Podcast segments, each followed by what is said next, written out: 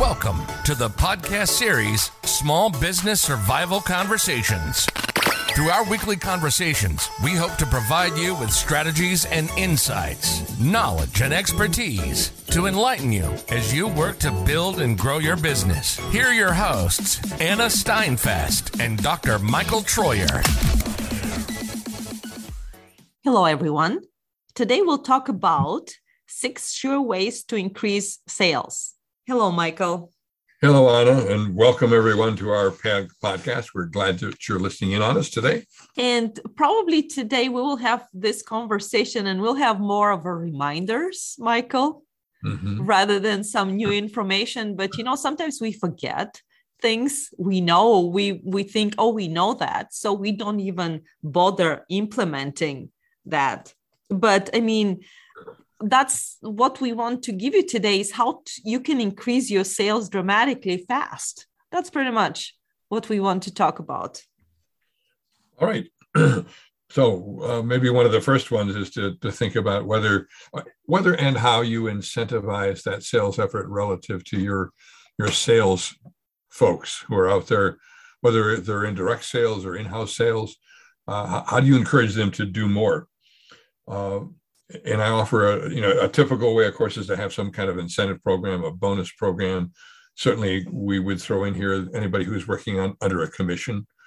Uh, those are all ways that we incentivize sales initiative, sales efforts, sales increases. Uh, I want to challenge a little bit here as I think about this, though, that it's not just about selling more in my mind, but selling better. We're kind of in a new world relative to sales so much of it being done online or through social media communications, uh, uh, you know, in a, in a virtual mode versus face to face, et cetera. I think along with looking at sales incentives, we need to be sure that as a person increases their sales, their customer satisfaction at least stays the same, if not going up. That is, I watched some some good salespeople get in trouble when they've pushed hard on existing clients to buy more, but it's hurt the relationship with a customer. So for the short term, they buy more, but in the long term, you lose a customer because they don't like being pushed so much. So, uh, but that certainly is one way to increase sales, incentivize. And uh, when you talk about incentivize, it's extremely crucial also that you just don't base the incentives on uh, new clients you acqu- acquisition. You should make sure that your salespeople focus on retaining current customers too. So y- you should uh, your incentive should be kind of a mixture of retaining customers and bringing new customers because a lot of times um, if you focus only on new customers like michael right now gave you an example you lose old customers and what is the best way for you to expand is on your current customers because you already capture them. They already believed enough in your product or service that they purchased purchased it. So they're convinced. Make sure that they you turn them into your advocates.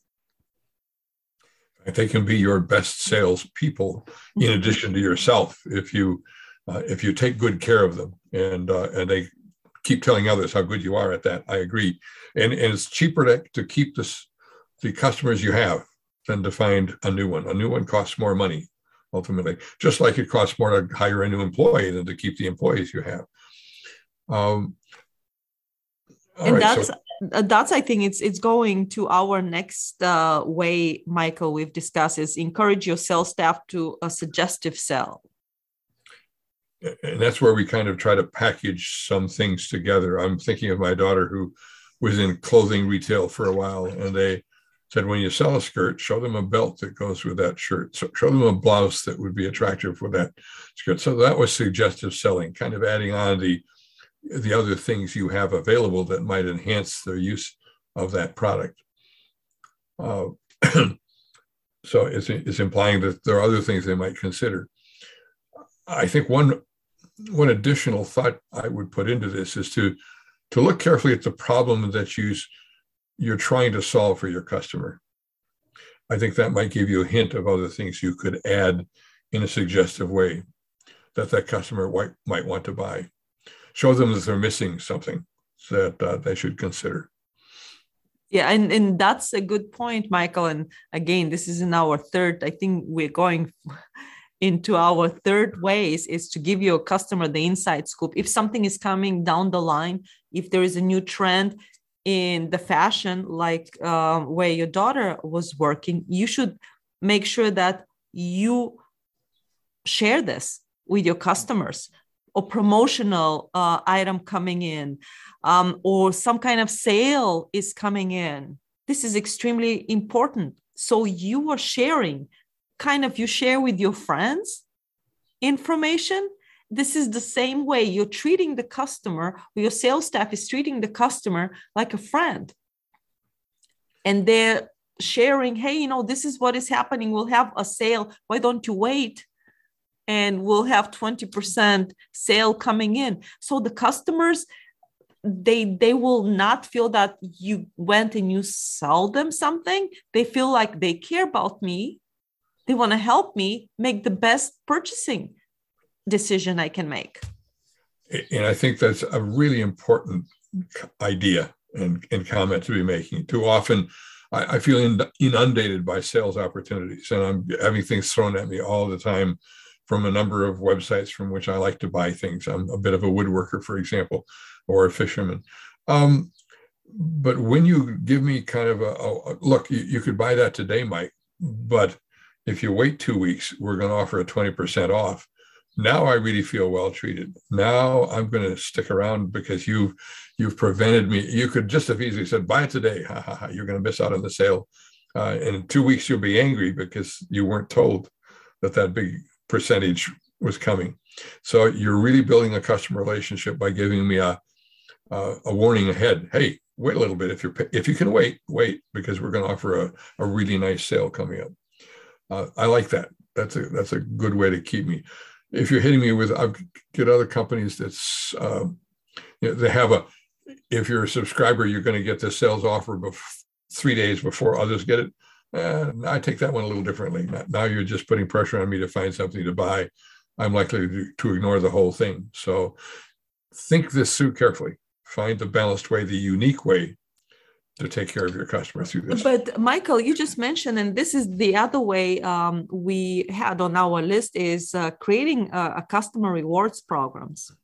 Mm-hmm. So that is that is a way also to entice some mm-hmm. customers to stay with you um, and you can you can give them um, a discount let's say on their birthdays anniversaries all these different things you can create this rewards program or belonging if if or i mean it can be simple as that or it can be complicated like if you have certain points if you do certain things like the gym uh, i belong to every time i go to the gym i'll have this two points and it goes towards purchasing of something so they want to engage you as much as possible. So you can create as comprehensive program as uh, you want. You can create just a simple program uh, like for your birthday you'll receive let's say 50% off of a product or 20% off or $5 off.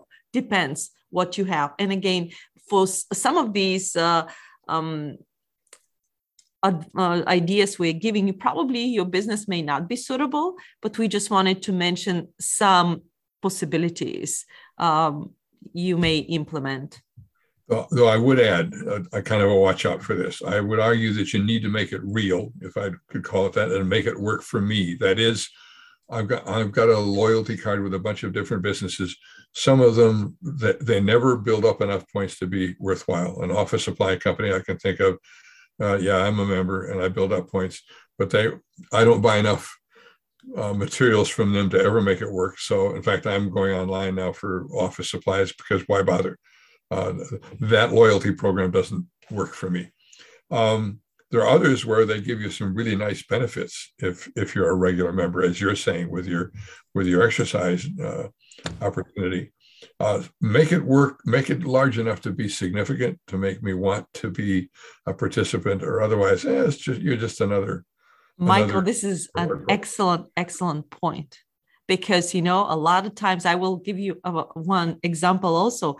Um, we received this coupon from this uh, retailer who right now it's out of business. But every single time I will look at the coupon, I'll go to the store and it will be like, we cannot use it on this, we cannot use it on that, you cannot use it. All these exception, you had like a whole coupon list of exceptions, and you're like, why am I getting it?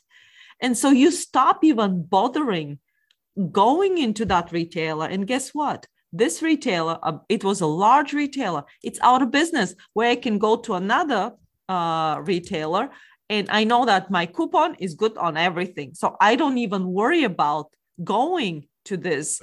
At one place, I, and I'm thinking of the same place. And yeah, they, they've lost my business. I've given up. Yes. No. So, I mean, don't, I really like that. It, it has to be valid and it has to be enticing to customers. Yeah. To make and, sure that they you create loyalty brand, loyalty community. Yes, a, a, a real reward, not just a pretend reward. And some of them very much are pretend rewards. And you, I'm going to get even frustrated with you if you try that one with me. What about uh, throwing out samples? Oh, um, yes, that's a good one because, yeah. you know, especially if you have a good product, why not?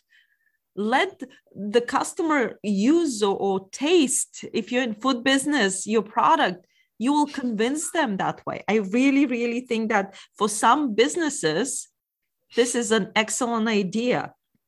And you can increase sales dramatically and fast through free samples. Going to throw out one more that, that uh, we hadn't had a chance to talk about before. I think sometimes if you think about tying sales and service together, so that I have one person to contact, one person for all my needs. That might help you increase your sales as well. So, too often I've worked with a salesperson, they're there, they get me sold, and they disappear. And I don't see them again until they think I'm ready to buy again another block of that material from them. But if they became my agent within the company and said, Michael, there's a, now we're back to some of these other ideas. Michael, there's a sale coming up, up in three weeks uh, I will remind you again if you're interested in buying some of what we've got. Well, there now I've got a person who's serving me not only as a salesperson, but kind of my aid in, in getting good deals. Uh, combining those two, service and sales together, too often we separate those. The sales department treats me lousy because I want to return something, but the sales department works hard to be nice with me. Well, but the contradictory. Combine them together. Let me have one person who represents me. I like that. I really like that because they care. Because mm-hmm. in the incentives, in fact, is connected. Because That's- if you connect both of them as a service or retaining customers and new customers, guess what? It you will hit it right there. And the last one, and I know that we've talked in the past about tiering your customers. Make sure that you know who is your customer and what is your profit you're gaining and what is the value you're gaining from these customers and pay attention especially on this 20% top 20% yep. We, we talk about that a lot we've talked about this a lot. I, I don't want to spend a lot of time today but we just want to remind you make sure that you tier your customers mm-hmm. I'm going to add one more to this that just comes to mind too, that fits with things we've talked about since we're doing that.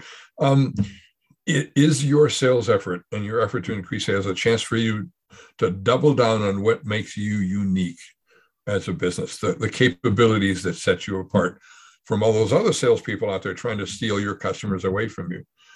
Uh, think a little bit about how you can make sure that differentiation that you have, that uniqueness, is very apparent to that customer you're working on retaining or the new customer you're, you're trying to attract. Uh, don't forget that what really sets you apart. Work that, work that hard. Make that even stronger as part of your sales effort. That is excellent point, especially if you are working in a niche. Your targeted people should know why. Why you, Michael, you said it. Why they, why you're different. Why they come and shop with you. And if you're a niche player, that's even better. Yes. Yes. All right. So attracting new customers is a good thing, but attracting new, new customers is not only the only way you can increase your sales. We hope we gave you a few tips today. Keep listening to us in the future been listening to the Small Business Survival Conversation podcast. Make sure to like, rate, and review the show. And don't forget to join us next week for another episode.